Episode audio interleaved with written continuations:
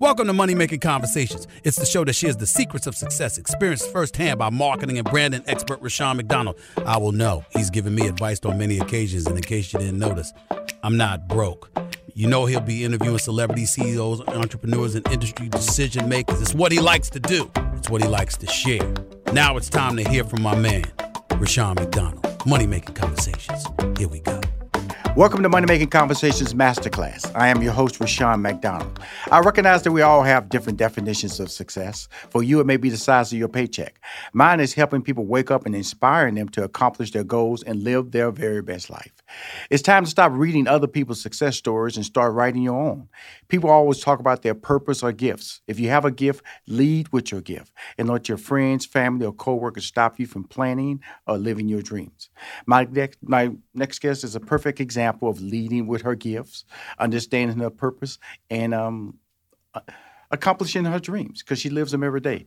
Her name is Sheryl Ralph, an award winning actress, singer, producer, author, and philanthropist. Shirley's renowned entertainment career on screen and stage spans over three decades. In the ever changing entertainment landscape, Shirley's career has spanned the range of comedy, drama, TV, film, and theater. She's starring currently in a new comedy series, very, very funny comedy series called Abbott Elementary.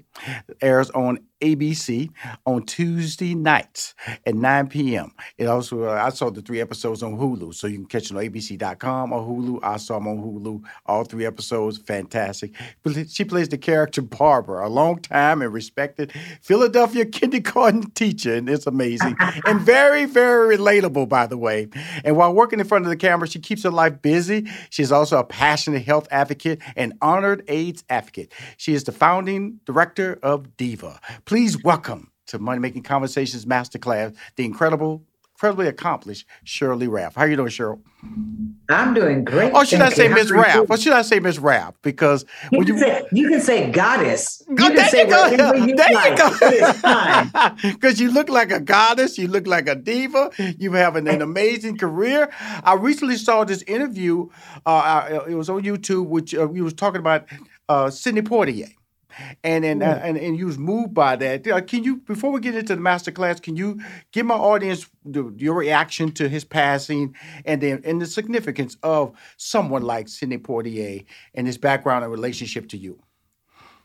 You know, it's it's so interesting. Well, first of all, you you gave me you took a few years off of my career, mm. which I'm sure is a wonderful thing, except for the fact that it's been close to 45 years. My very mm-hmm. first job, I was 19 years old, uh-huh. fresh out of college, mm-hmm. and Sidney Poitier gave me my very first job in a film called A Piece of the Action, mm. which was mm. the last of a trilogy of yes. films that he did with Bill Cosby. Cosby.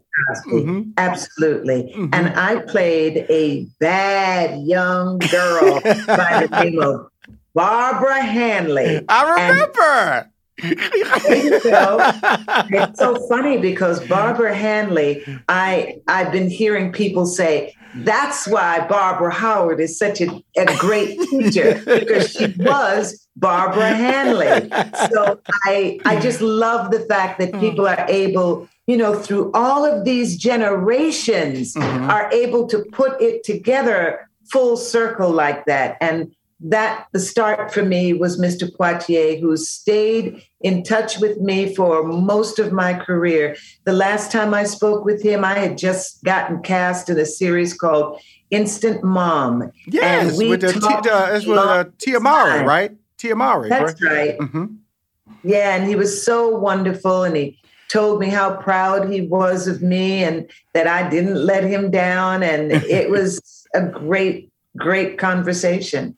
Well, you know, the interesting thing about your character, because, uh, you know, I've been a sitcom writer, and so I've been fortunate to, uh, you know, create lines with uh, Sarah Finney Johnson, who was. Uh, Sarah Finney, you know, Sarah Finney is one of the greats. Absolutely. Sarah Finney is, a, is another one of those people who, you know, she was one of the creators of Moesha. Mm-hmm. And from generation to generation, people know Sarah from the quad. They know her from you know, so many things. And yes. right now she's on Queen Sugar. Mm-hmm. But there have been so many series mm-hmm. that Sarah Finney has had a major hand in, quite literally. Well, you know, you've you've had your hands in several levels. You know, we can always go back to Dream Girls, and I remember when I was doing the Steve Harvey. My first sitcom was Steve Harvey's uh, Me and the Boys, and all we could do, and that was in 1994, and all they kept saying, we got to get Shirley Ralph on it because she's the one. She's the one. We got to have him as a because he needed a love interest. Uh, our first, because our first love interest was Wendy Raquel Robinson. And said, yeah, she's good, but we got to get Shirley Ralph. And I remember it was just a push in the writer's room, and all the executive producers, all the ABC network said, she's the one. And you've always had that she's the one tone from the industry. And it comes from not only relationships, but doing the job and being a professional. And a lot of people misstep that because of the fact that you can only, I think, have a long career when people have worked with you and want to work with you again. Talk about longevity and relationships. I think you just put your your um, voice on it. Who knows you? Mm-hmm. Who likes you? Mm-hmm. Who wants to work with you? Mm-hmm. Who wants to work with you again? I mm-hmm. I just came back from Philadelphia. You know, I commute. My husband Senator Hughes of Pennsylvania, mm-hmm. he and I, mm-hmm. well, I do the commuting because he's short. but we were laughing because a friend of mine has a new series, Chi McBride. Chi and I did a movie together called Distinguished Gentlemen Absolutely. with Eddie Murphy. Absolutely. And yeah. And then Chi and I have, you know, on and off, you know, in touch. He got his new sitcom and he said, I got to get Sheryl Ralph. And I came, I was on the plane and they were like, Chi has asked me if you'll do this show with him. Mm-hmm. And, you know, it's small, but I'm just like, when your friends and people mm-hmm. call you because they've got to have you, the least you can say is, Okay, yes. Yeah, well, I, I let me tell everybody, I've been in the room when they've been demanding and asking for this young lady, this diva, this goddess. And over the years, I've seen her, you know, and, and, and guess what? She came on the set and she delivered. But here's the thing about it is that she delivered with humbleness, professionalism. Um, there's a certain uh, way you come because I've been fortunate to be around a lot of stars, and some stars I don't want to be around okay, and some talent that aren't stars I don't want to be around, okay? We don't even get in that because she knows what I'm talking about. And so, but the problem, the, the issue is always delivering. If, because we are working under a stress situation. You know, we have to deliver, we're doing lines, we have to make sure the line reads right, we have to write a character, you have to come in, and we're all hoping and praying that this series gets renewed. People watch right. the series, get the ratings. It's so many things that go into creating the project. Then you have to put it out there and see if the general public likes it. And then you have to have a talent like Shirley Ralph who wants to promote it. See, see, if she well, doesn't want to, you know what I'm saying? You are see, that's why you're doing this show about money making. Because promotion, promotion, promotion. You can have the most incredible idea, script, series out there, but if nobody knows it's there, it yes. means absolutely nothing. You know, I shoot two series. I shoot Abbott Elementary and I shoot a series called Motherland Fort Salem, which is an outstanding yes. series on That's freeform. Absolutely. I don't. Girl, I got you. I got you. I got it. you. I got you. Okay. I got you. Uh, because uh, uh, that uh, Demetria, uh, she's on that show. That's exactly right. and people should see Demetria. People should see the show. When you've got a woman like me as the 45th, the 45th president of the United mm-hmm, States mm-hmm. in an alternative world mm-hmm. where the future is truly feminine, they should see it. Mm-hmm. But they don't see it because of a lack of promotion. Mm-hmm. But Abbott Elementary, Abbott Elementary is pouring the sauce, baby, on everything. You hear me? Oh my gosh. When we were shooting this show in secret, people right. were like, hold up, wait a minute. Mm-hmm. That that that little girl from what? Mm-hmm. Black Lady Sketch Show? No, no, no. The that little woman from BuzzFeed, the Q lady, the, I call her the true queen bee. Sorry. Brunson. Yes. mhm. Oh, oh, we need to know about this. Yeah. It has been amazing. Well, it well- has been amazing. Well, you know, the, the interesting thing about it, because before the show even came on my radar, you know, it hit buzz, and then my staff would say, Rushion, have you saw Ala- Ab- Abbott Elementary? I said, no, I haven't seen it. Rushion, you got to see it. It's funny. This is funny. This is really, really funny. And so, and then I saw an article on her, because I, I, I live in two cities. I live in Atlanta, I live in Houston. I always read the Houston newspaper. And I just saw an article on the creator and the lead in the, and I was just reading about her, and I would go, okay. And then they said, oh, you know, Shirley Ralph scheduled to do your show. I go, okay, I gotta watch that because what I don't do, Sheryl, I do not interview people on that. You know, just read your bio and ask generic questions. I hate that. I hate that. So I'm sitting on my sofa yesterday, and I saw episode one. I saw episode two. I saw episode three, and I, the principal, uh, uh, uh, the, uh, the, the Janelle the- James. Oh. Janelle James, I think, is a bright talent. That she has not acted before. This is her You first kidding me. time You kidding really me. in a show like this, and she is killing it. Killing it. You and, and, and uh, here's the thing about it: it's set in Philadelphia. It's a it's a kindergarten setting. You know, like all No, it's a it's a primary school primary setting. school primary school setting. And so and so what, when, when we say that means that it's a public school, correct? Because they are they're struggling for funds. They're struggling to get supplies. They're struggling to deliver adequate and correct education to these young kids. And and, and it is a black population of kids that attend this school, which is typical for a public school. And uh, her character, Barbara, is the seasoned teacher. I would say the you you always have these shows where you have to have somebody who's extreme, and that's uh that's the, the white character. She's extreme because you don't know if she because she has a line that she said, you know, I can make more money on the streets, and you don't know what that means. You go. Is that drugs? Is that prostitution? What is she It's talking like, about? what is she selling? right. and and and, And then- that's played by Lisa Ann Walter. And And she- she, is really amazing and wonderful as well. and and you feel the reality of a character. You feel the, the the comedic frustration of all these characters that are put together, and and I think that's what it all happens when we talk about this series, Abbott Elementary. When you do a table read, Sheryl, and a table read, let me tell everybody, it's like. You know, you, they bring everybody in the cast. The, the executive producers there. Sometimes network is there. Of course, the person who wrote the script and other writers. And then the cast sits around the table and they read the script okay, on the in, in seats. That's when you really get a sign, a sense of if something's flat or something works. Uh, or they want to expand right. on it, you add to it. You go, oh, that we, we, no, we'll fix that. We'll fix that. We'll fix that. How was it that table read when you sat down for this series, the pilot? I, I honestly have to tell you that sitting there, listening to the show, I really knew that I was onto something very special. Right. You know, when we were doing Dream Girls back in the day, Mhm. and we would stand in the wings and listen to Jennifer Holliday sing, I knew we were on to something special. When I met Brandy doing Moesha, and this young girl came on in all of her braids and just being herself, I knew we were on to something special. That table read, with Abbott Elementary, I was doing a hallelujah dance. I was like, Jesus, Jesus, Jesus. This is it, my God. This is what I have been waiting for. Ah, Yes. Like.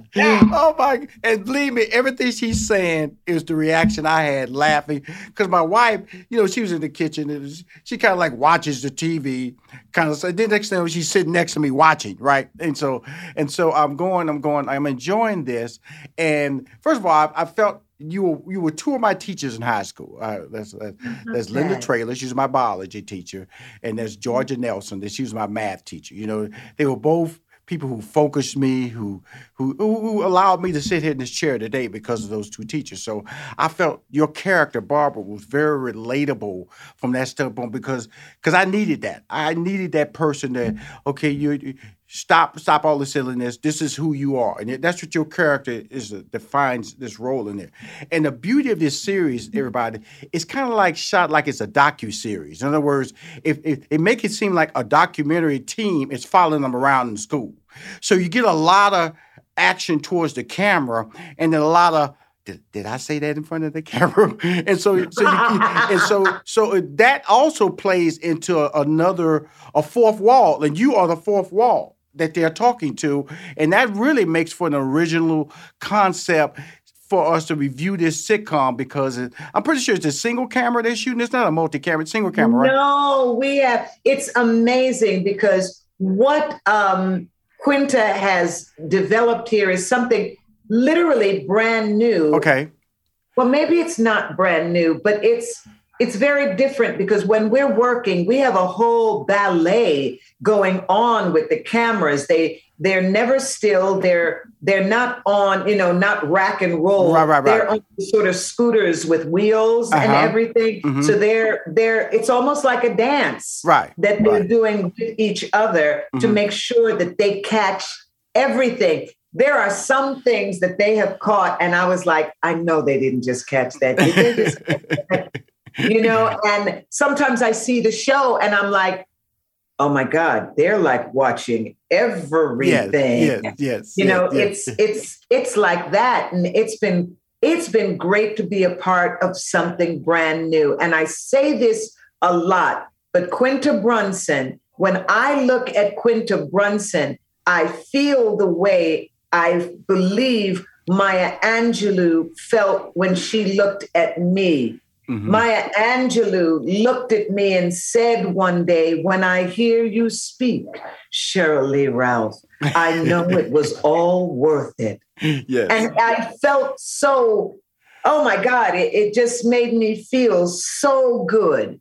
And now when I look at Quinta, and here she is writing creating, mm-hmm. producing mm-hmm. this show. I mm-hmm. look at her, mm-hmm. And I've been through it with this industry, and I feel it was all worth it. And I'm just so proud of her. Well, you know, so and you should be. You know, her background, her mom was a teacher. The Quinta, that's, that's the star right. of the show and the creator, uh, and so that so she's she's she's gaining information from a lifestyle that she grew up around.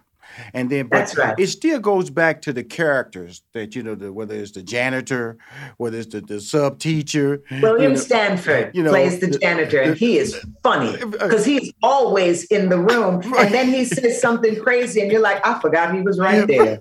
or, or he knows y'all when y'all in the break room, he can say whatever. Y'all not listening. Thank you. I'm going fishing. I'm going fishing. Nobody goes. What did he say? But, but exactly. We will be right back with more money making conversation with Rushion McDonald. Now let's return to money making conversation with Rushion McDonald. Speaking of Shirley Ralph, the incredible Shirley Ralph, I have on my show. We all know her history in television, stage, directing, author.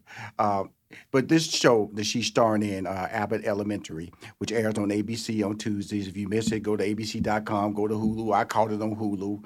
It's an amazing show from a docu series style because the cameras they they are there. Sometimes they go, "Ooh, I didn't know the cameras were there. Uh, I didn't really mean to say that. You're gonna cut that, right?"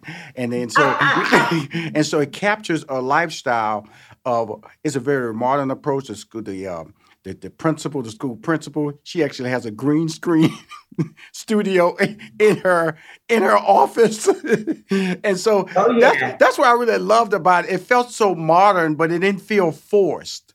And I think that I think that that's important that people hear that because I had a friend of mine that was saying that they they were, they were working on a project, a sitcom project, and they said that the executive came back and said, "Well, it feels kind of dated. It feels like a feels like a traditional sitcom. Well, this is not a traditional sitcom, and I'm just going to let you know that it's it's a very uh, innovative. It's very it's very modern. It's very sensitive. It also has those dramatic moments, which I like in brilliant sitcoms, where you know we can laugh through the pain but then we got the message of the pain. Talk about that.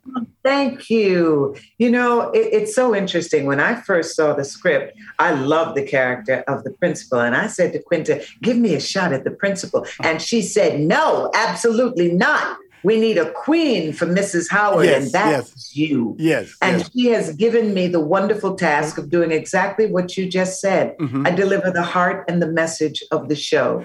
Last week's episode, when someone, when a group of um, privileged college students come in and they want to fulfill the wish list, and they break into the classroom, and Miss Howard has to say, "No, no, get out, get out." yes. And then to confront young Janine to say, I know my students don't have everything, hmm but my students don't need to know Right. that they don't have everything. Right. Let them be happy and enjoy what it is they have. Right. And that's Am very I true. back That's- these expensive gifts? Oh, hell no. No. You know, it's really interesting you say that because you know, if, if you get a slice of my life, and I grew up in the hood, and I grew up uh, six sisters, two brothers, two bedroom shotgun house. That was me. So I go through high school, and I'm gonna tell you, something, it wasn't until college that I actually used a fork and knife. You know, so so when I would eat, and when I eat, my friends would go, "Why you eat everything with a spoon?" Well, that's all I had at the house was a spoon. And so I would cut my meat with a spoon. I would they go, dude, there's a knife and a fork there. Well, guess what? I didn't know. I didn't have it, so guess what?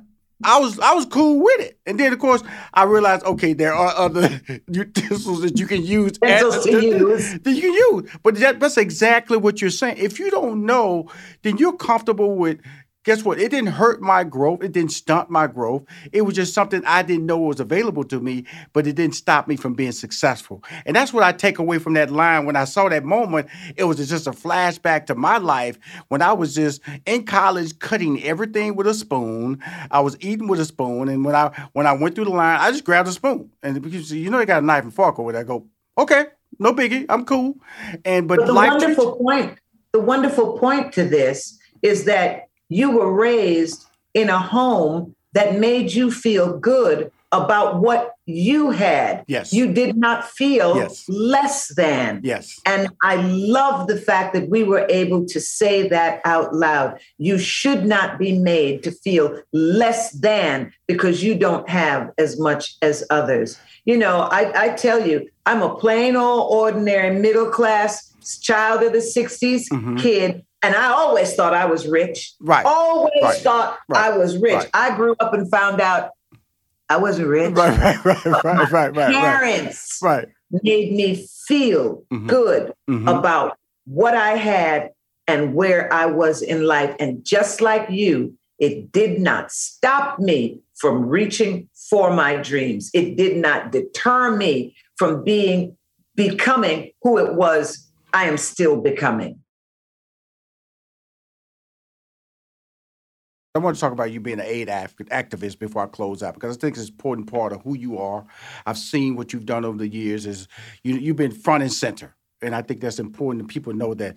You know, you want to. You, you know, like I see how recently Betty White passed away, and they honored her on her hundredth birthday by because she's an advocate for pets. You know, you know, uh, uh, some Animals. She anim- loves animals. Animals. Yeah. And so, and I'm not comparing her activism for AIDS to pets. I'm just saying that people are are more than what you see they are. They do more behind the scenes, and sometimes just because they're public figures, you entertain. That's all we care about. That's all we want to know. You've been an activist in AIDS. Talk about why that was so. You've been honored the United Nations. You've been honored the Jamaica. You know, you have been a international advocate. Talk about why that has been so important to you. As an original company member of Dreamgirls, the musical, the original Mhm. on Broadway, you know, we lost one third of our company to AIDS, not HIV, to AIDS. And nobody said anything about that loss. And somehow it stuck with me. And I said, no, we have to do better. We have to acknowledge these talented, amazing, beautiful men that we have lost, and a few women too, Mhm. but not in our company. Mhm. But that's how I got involved. Right. And it's so hard for me now, after everything I learned about the HIV virus Mhm. and the Corona 19 virus, so many parallels, so many similarities Mhm. that tell me a lot about human behavior. People are hard headed. Yes. People do not believe the truth even when it is told to them. People enjoy lives. When they say ignorance is not bliss, it is only a saying as a warning. Yes. When it came to HIV, we knew that condoms were a known barrier to the disease.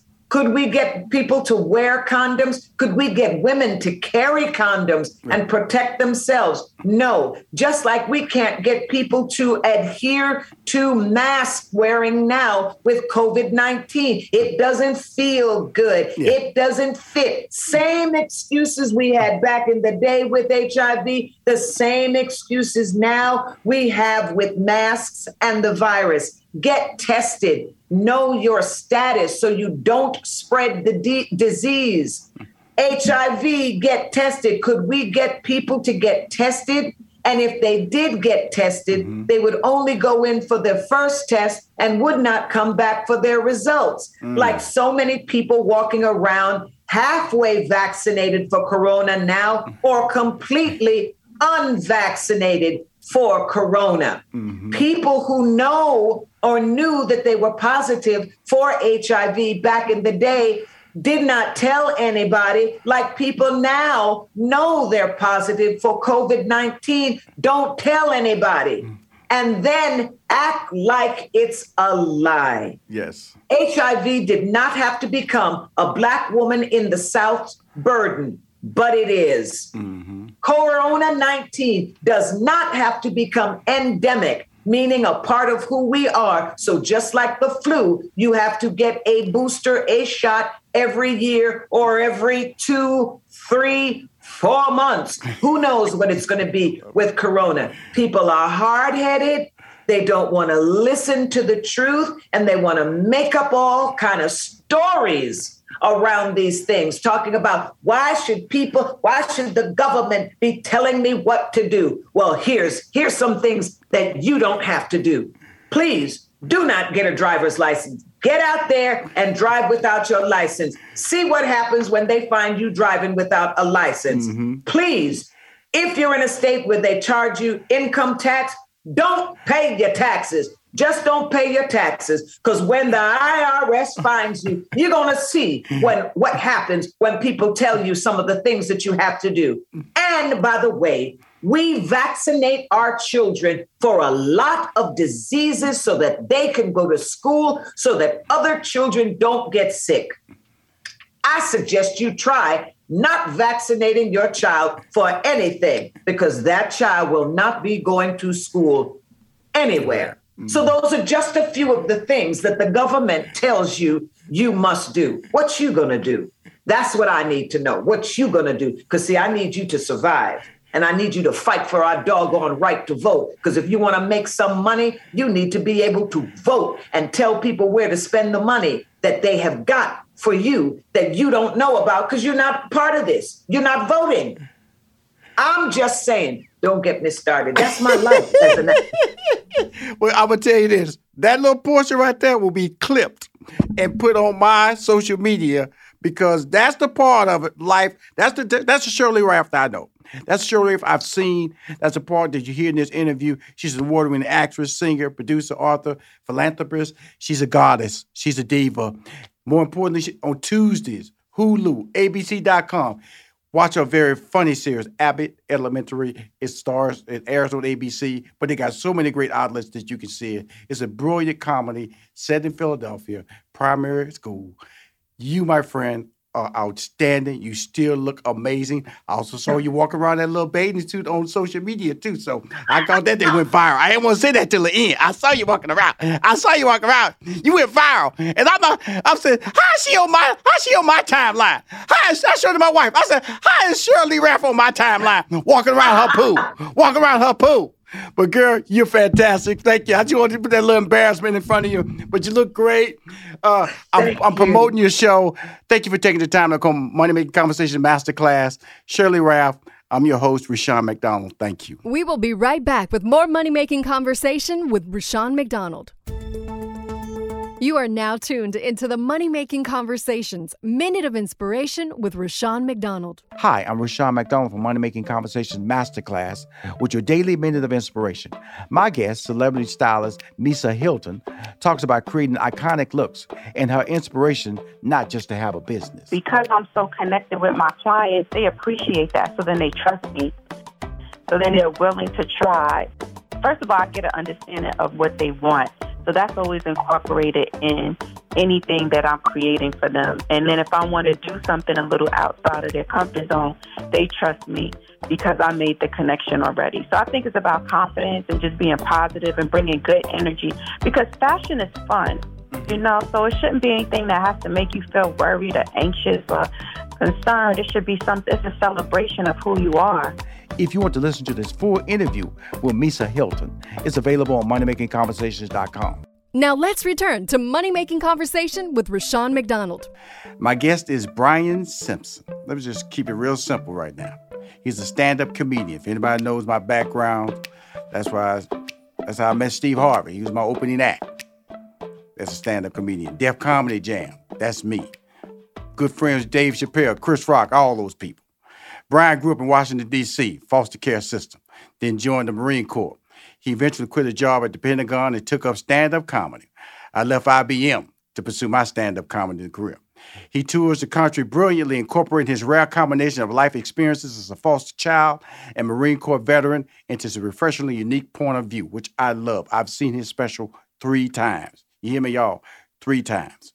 We're going to be talking about his career, his new Netflix stand up special that I've already told y'all I've seen three times. Please welcome to Money Making Conversations Masterclass the incredibly funny and brilliant Brian Simpson.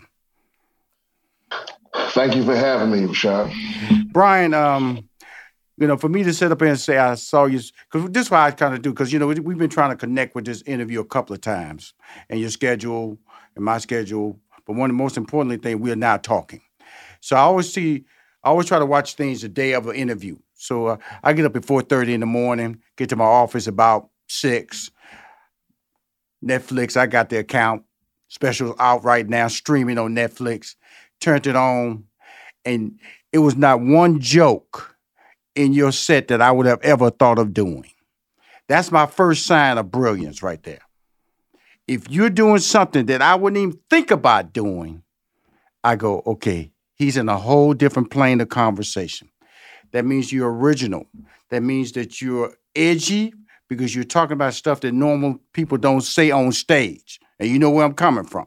Because you know when you go on stage, people expect a certain joke. You know, I always say joke is tied to sex and rock and roll, food, sex, rock and roll. That's what comedy's tied to. People expect that. Now let's talk about your career as a stand-up comedian. You know, you're touring, you're on the who's who's list of the next great one. When you hear all that stuff and hear me talking right now about you, Brian, what's your thought thoughts about your career so far? I mean, it's it's still kind of hard to believe, man, when uh, when I hear some of the greats, you know, talk like that, because it's only been a couple of weeks, well, even less than that, since the special came out. You know, and it was it was struggling all before that. you know, but you know, I you know I knew I was funny enough to, to to get it done, but I just didn't know when it was going to happen. You know, and it just feels good that it's finally taking place. Now, how did Netflix put you in this series? Because the series is called Stand Up. And it's a series of 30 minute specials, and you know, they just shoot one person after the next. And, you know, and then how did you come about that? Through your management, through your agency? They saw you at a at a comedy festival, they saw you in a comedy club. How did you come about this opportunity, Brian? Yeah, they well, they were they were dancing around me for a little while, but uh, and they were kind of on the fence a little bit, but then I I was uh I auditioned for the Just for Laughs festival in Montreal, right? It, for Montreal, yeah, right. and it just so happened to be the first week in LA where they started lifting restrictions, mm-hmm. and so everybody came out, you know, and they saw me that night in the crowd. All the industry people was in the crowd, and that and the next day they gave me the half hour. Mm-hmm. Now, did you do a similar yeah. set, or you did the same set that aired on um, Netflix? Um, I actually don't remember what set I did. I, I mean, maybe because it, it, was only it was only a, a five minute set. Okay, so cool. there may be some There may be a joke in there from the special, but mm-hmm. it's, it's, not the same set. No. Mm-hmm. I, I, would tell you that the reason I, I I love your set. See, I was just a funny guy. You know, I could I could craft words and I could see life from a, my point of view, from a social standpoint, but I never incorporated my personal life into my stand-up comedy routine. And you're incorporating your personal life into your stand-up comedy routine. Talk about that journey and talk about how you're able to find things that may be sad to other people, but you twist it to be very humorous when it comes out of your mouth. Man, you know what? I um um, I was I remember performing one time in um this because I started out in San Diego, right? Mm-hmm. And um and I and I performed one time and I remember do you, do you know a comic named Ralph Harris? That's my boy out of Philadelphia. Yeah, mm-hmm. yeah, and he, he he gave me two key pieces of advice. He he told me to always you know basically the basics was like always write, always be writing, mm-hmm. and but then the other one was like he said, hey man, you're funny, but but I don't believe you. You know, when you when you up there talking like I don't believe you, like be real. Yes. You know? Mm-hmm. And and he told he so he told me like the more you the more you make it about you, can't nobody ever steal your material, can't nobody take it from you, can't nobody do your act, you know. And so that's when I stopped making jokes about like observations. Right. And started making jokes about stuff that only I could talk about. Absolutely, absolutely. And so, and the one thing about I love about his stand up, first of all, he's not a high energy guy. He don't have props. No. okay, he just walks out on stage, walks up to the microphone, just starts talking. He, you, you invite me into your conversation. That's a style of comedy Brian Simpson has. You know, I've been fortunate, man. I've, you know, uh, managed Steve Harvey, uh, good friends with him. Uh, the whole Kings of Comedy run, DL, Bernie Mac, that incredible special that he did a headline in the Kings of Comedy, Cedric the Entertainer, I can call him one of my good friends, did Def Comedy Jam, all those things. But when I see you, you cut from a different cloth. Why is that? Um, I think I just I just have a unique experience, man. You know, like I I um I don't have a normal upbringing. Um, I think I, I lived a couple lives before I started doing stand up. Right. You know, because I, I wasn't always the class clown or nothing like that. Mm-hmm. Stand up kind of found me late. I didn't start till I was 28 years old. Right. Mm-hmm.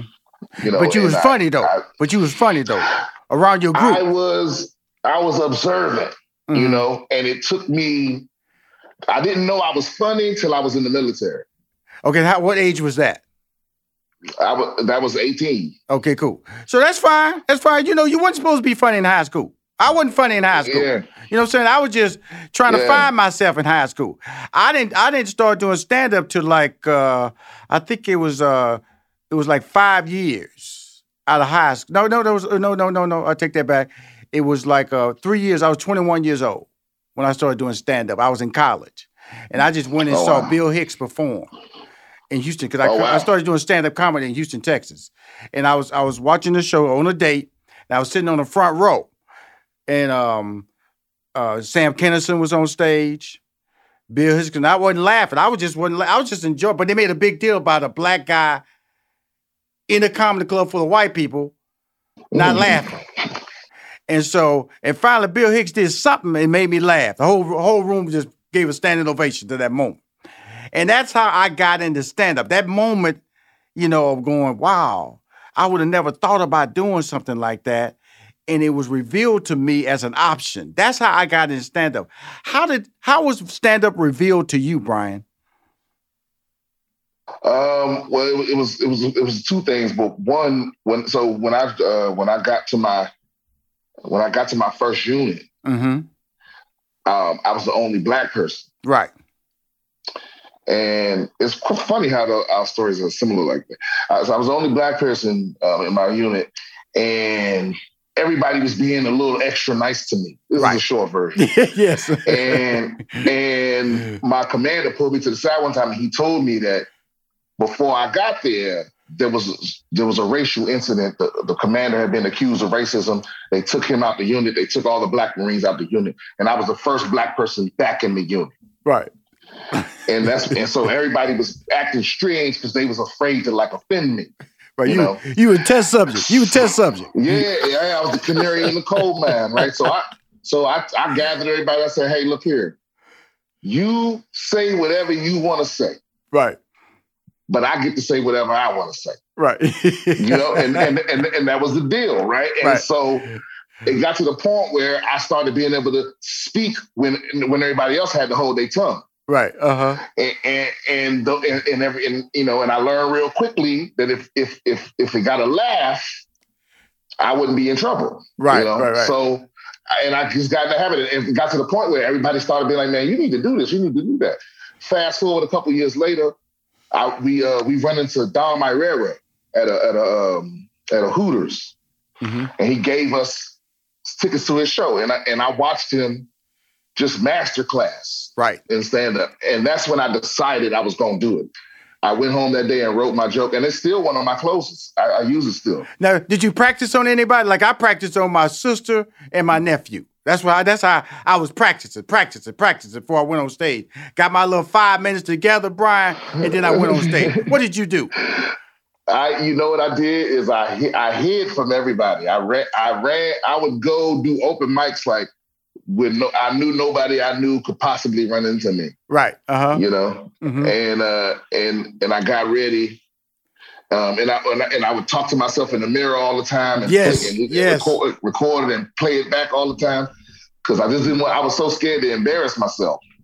Now, do you? I'm gonna Um, tell you something, man. I remember I was um, cause I, I was I was I was writing, and uh, Steve Harvey gave me my first writing job on Me and the Boys on ABC in like in '94, and I hadn't done stand up for comedy for a while, and so I got booked in uh, Los Angeles. I mean, in Atlanta, in Atlanta, at uh, and Earthquake was hosting at the time Oh man, an earthquake wasted me, brother. I mean, he he tore that club up, dog. And I went up there, and I ain't gonna lie to you, I bombed. I I bombed really, really bad. I mean, with dear, I mean, uh, uh, uh, uh, everybody was in an artist because they just thought out because everybody knew my reputation, and he took me out. And so I did exactly what you just said. I went home. I, I found my old recordings. I looked in the mirror and I just started practicing, just started practicing. And so, reason I bring it up because a lot of people think that jokes are just natural, that you don't put work into it. But you have to Oh, put yeah. work into it and the mannerisms. And sometimes a joke is not funny because you didn't even do your hand like this, swing it right, or you didn't turn. Yeah. And, and you know what I'm talking about, Brian, because sometimes you go, why that joke ain't funny no more? And then you might look at a video and go, oh, because I'm not turning. Oh, because I'm not looking up. When you when you think about that whole work and craft of, of putting this this set together, this on Netflix, that's making you a star. This is the, this is the start of your career, brother, because you are doing some stuff that is very original, but it's very funny, but even very groundbreaking. And in in in in in the era of cancel culture, what you did when it came to mental health, that joke, that was a bold move, brother. that was, that was a bold was- move, brother. risky. They, they they out there counseling people, but you was able to pull it out and and and and and, and do it very funny and let people understand it's just a joke. You know, don't. This is what. This is why you came in here to look through my lens, my eye, my third, fourth, fifth eye. How I see things, allow me to twist it, entertain you, walk away, but don't, don't, don't crucify me as saying that this is something that I, I, I believe in. Talk about that whole approach to your comedy because you're on the edge, Brian Simpson, with your material, but you keep winning with it. Talk to us about that. Yeah, you know what? I, I um, you know, I, I just my my philosophy is just you can't make you can't make art if you decide what it's gonna be at the end. You know, you can't you can't go. This is how I want it to turn out, and then and now I'm gonna start making it. You got to just make it and let it be what, it, what it's gonna be. You know, Right. and, and and everything you let influence that is is it makes it less you. You know, mm-hmm. and I and so I'd rather I'd rather have the people be upset, and and with me being me, Right. than I will for everybody to love every single word I say, but I'm being fake. You know, like my my, my philosophy is always, you know, everything you got to be fake to get, you got to stay fake to keep. You Right. know, and that's mm-hmm. ex- that's exhausting. Right. Absolutely. You know, so I, I I just rolled I just rolled the dice. I mean, because it, it's nothing in that it's nothing in that stand up that what that wasn't true. I mean, mm-hmm. it all happened to be is what I'm saying. You know, I, I, obviously you massage things for comedy's sake, but th- those are my stories. Those are all things that are that are true. I don't care if you're upset about it. Right. You know. Right. But we live in a, a society that that not telling you what you can and cannot say. They say you Yeah, well, some I think I think some people some people think that they have a monopoly on pain. You know. Yes, they do. Yes, they do. and it's like and it's like we all deal with our pain in different ways Mhm. and and so i got through a lot of my darkest times by finding the comedy in it hmm and i and i'm sharing that with people because just as many people are upset i've received messages about that specific joke I've received messages of people going you know i've been there too man and you made it you made it better or thank you for saying that joke Right. you know so Mhm. ju- so so why why do you get to deprive that person Right. of hearing the joke Right. because it doesn't it doesn't work for you. You know, it's like getting mad at me for taking aspirin when you prefer Excedrin. You know, Right. Right. It's Right. It's the cure. It's the cure to my pain. Right. Right. We will be right back with more money making conversation with Rushion McDonald. Now let's return to money making conversation with Rushion McDonald. You know, uh, you talk about foster care, and I know that I, I represent a couple of uh, my clients. They have they're they're from the foster care world. Are you a, a, an ambassador, or is just something you talk about, or do you or do you go out your way to really encourage the the, the, the there is a life, there is an opportunity after foster care? How does foster care play in your life now? Now it's part of it's part of your comedy routine. It's part of your Netflix special. What is uh, talk about that journey and what it, what the, the role of foster care in your life now as an adult? Well, I, well, now that I'm now that um, you know, I anticipate I'll have a little higher profile and have more influence. I'm definitely going to be more involved uh, in that world. Mhm. um, because I think it's important for, you know, just like you hear, you hear a lot of times nowadays, representation matters, Yes, sir. and and so just like it's important for Black kids to see Black people succeeding, even even further so, it's important for foster children to see other foster children succeeding because a lot of a lot of foster adults aren't really vocal about it. Um, and and and it's important, you know, because it's easy to grow up thinking that you're broken or that there's something wrong with you because you've been passed around, you know. Right. Mhm. And and um, but what I learned very quickly when I started doing stand up was that was that the way I grew up was actually unique. It was actually a superpower because I have a perspective that very few other people have Mhm. you know and so I, I see the world in a way that very few other people see and so it's not something wrong with you it's just something different about you and I, and, and I would love to just say that to as many of these children as possible is that you're you're not broken you know you, there's there's value in your story there's value in in uh in, in the things you went through Now, this, this, it's this is about education too. That's what we call Money Making Conversation Masterclass. What exactly is foster care? Uh, well, it's basically when the state uh, becomes becomes your parent. Mm-hmm.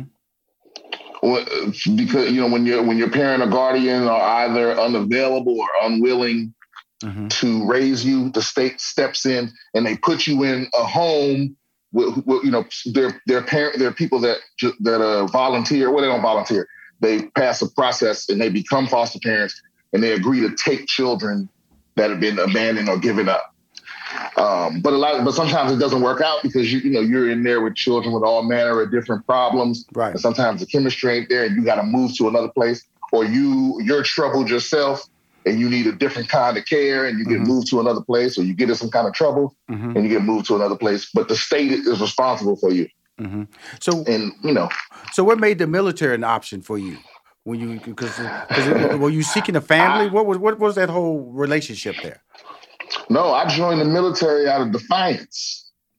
okay. you know yeah i think i i i had uh, i had been i had moved maybe like the for the 14th time Uh huh. or something and i was just sick i was just sick of being controlled by people that weren't uh, by people that didn't need to be around to deal with the consequences you know so it's like if you take it's like if you make some decision for your child like if you tell your child no you're not going to play the trumpet. You're going to play football. Right. Well, you got to be around to deal with the consequences of that. Right. But with foster children, it ain't always like that. Somebody will make that decision for you, and then they quit two years later, and then you, you know. And so Right. I, I got tired of that, and I just, you know, I, I, I know I, I really gave up one form of control for another, Right. But it, but it was like it was my choice, and that's Right. what it was. I joined just so I can make my own, my first choice for myself. Then, then, then I read on your bio, you made another transition to the Pentagon. So you know you got all you got you got a lot of amazing titles tied to your name, Brian Brian Simpson. You know, Yeah, you know when I- foster care, military, Pentagon. Mm-hmm. When I say Pentagon, you know, I, I, you know, wow, I just think, wow, what exactly were you doing at the Pentagon?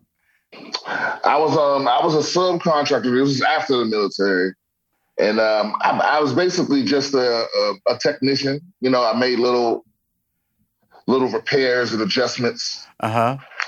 You know, stuff I can't really speak on. well, I'm glad you can, but what we can speak on is how funny you are. Now, now, you know, they say you're a regular performer at the comedy store, which I've been at the comedy store. I know about that. The Laugh Factory, all these places. When you look at when you look at comedy, were you were just uh like you know, I grew up with Richard Pryor. You know, I thought I was gonna be the next Eddie Murphy. That was my run. What was your run of comedians that you were looking at that you liked or you admired that really, you know, sp- sent you in this direction? Because I can tell you it was Richard Pryor, Redd Foxx, it was Eddie Murphy, because he, was he was near my age. Who was it for you, Mm. Brian Simpson? Um, man, it's the, you know. So I've been. I guess I got I got a lot of influences. I really like D.L. Hughley. Mm-hmm. Um, Whoopi Goldberg was like the first person Mm-hmm. like from a young from the youngest age I, I really saw. Um, I like Jim Gaffigan. Oh, he's funny. Oh, absolutely. Mm-hmm. Yeah, um, I mean the list goes on. I, I feel like a, a, just a little something from everybody. I just I love a sharp pen, man. Mm-hmm. Just a, just just somebody that got a sharp wit, you know. And I know that's not everybody's cup of tea, Right. but like you said, it's got to when it's something I don't see coming. Yes, yes, yes. Some when it's something I wouldn't have thought of, you know, because that's the best feeling is when you see a joke and you go, "Man, I wish I would have thought of that." Right, right. But then, Yeah. but, but then I look at you and I go, I would have never thought of that. Is that that's the brilliance of it, Brian? You know, it's like I would have never thought of that. But then I'm being entertained and being taken into a world that is so colorful, that is so descriptive, that I understand.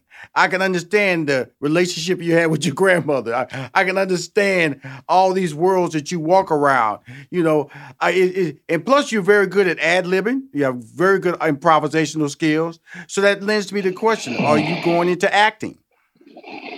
Um, I'm trying. Mhm. You know, it's just one of those things where you know what when you put the time into uh, to to stand up, you know how much it takes. Yes, sir. Uh, it's very difficult to start back over with something that you're not very good at. Uh huh. So that's what I'm doing right now. I'm working on my acting skills. I'm trying to get them up because I don't want to just act for the sake of acting. I want to do good at it. You know?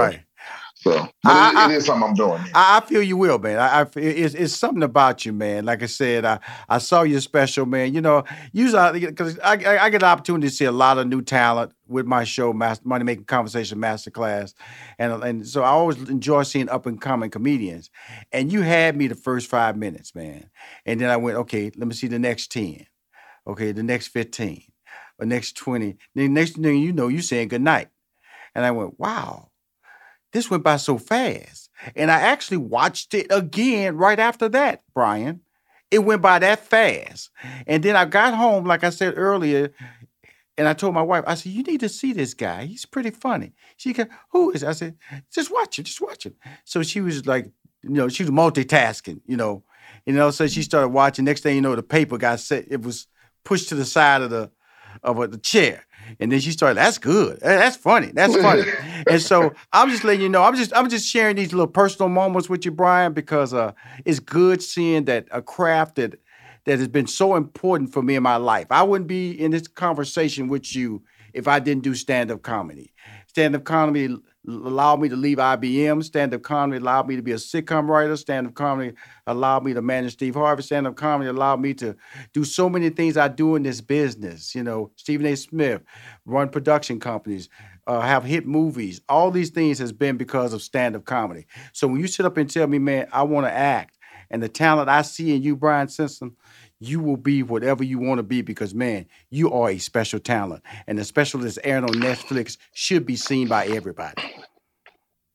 Thank you. That's the highest compliment. I appreciate that. I appreciate you, brother. And I want to thank you for taking the time to come on the Money Making Conversation Masterclass. You said something earlier. You said, hey, Rushion, you know, uh, uh, people starting to see the special and and you are starting to reach out. What has been the, the, most fun reaction as we close this interview about your special airing and people starting to recognize your comedic talents?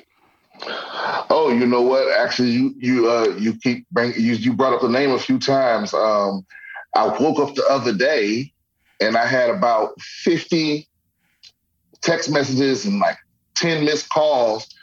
And it was all my friends and family going, Steve Harvey looking for you. Yes. Yes. And I'm like, I was like, what? Yes. you know, and then and I, I opened my social medias and everybody's tagging me. Look, Steve Harvey looking for you. Steve Harvey looking for I still ain't got a hold of him. Yeah. but yeah. I did. He, he, wanted me to call into the show, and I tried to call in, and I could. And people still, to this day, you know, that was a few days ago. People still. I, would tell you what I'm gonna do. Uh, when we finish the interview, I'm gonna give me your email address. I'm gonna connect you. Okay. Okay. Yeah. Yeah. I'm gonna connect that. you. That's my boy. Okay. I'm doing a favor for him next week. So, uh, no, no, no. You're special, man, and he sees what I see. Okay. You got a gift, man. That, like I tell you, he'll tell you. He'll tell you himself. You're doing jokes he would never thought of. And that's a brilliant compliment. And I'm glad that I was in tuned enough to be saying a name that's trying to track you down called Steve Harvey. And my name's Rushion McDonald. So you remember that name when you talk to him, okay? I'll, ne- I'll never forget. All right, then. Thank you for coming on Money Making Conversation Masterclass, Mr. Brian Simpson. Thanks, Rushion. I appreciate you. If you want to hear any of these interviews, please go to moneymakingconversation.com. I'm Rushion McDonald. I am your host. You've been listening to Money Making Conversations with Rushion McDonald. Please join us next week. And always remember lead with your gifts. Money Making Conversations is a presentation of 3815 Media Incorporated. You are now tuned into the Money Making Conversations Minute of Inspiration with Rushion McDonald. Hi, Rushion McDonald from Money Making Conversations Masterclass with your daily Minute of Inspiration. Bishop T.D. Jakes gives my audience reasons why you should build a business and how consistency builds it keep evolving, keep growing. Whether you build a business to sell, and there are logical reasons why many people build a business with selling in mind, or whether you build a business to pass on as a legacy to your children, you have to keep momentum. You have to keep momentum. It is the thrust that keeps the plane in the air. And this is the issue in all of our lives. We have a gravitational pull that's always trying to pull us back down to where we came from keep building, keep going forward. Because if an airport, if an airplane stops its thrust, mm-hmm. it will immediately fall to the ground. If you want to listen to this full interview with Bishop T.D. Jakes, it's available on MoneyMakingConversations.com.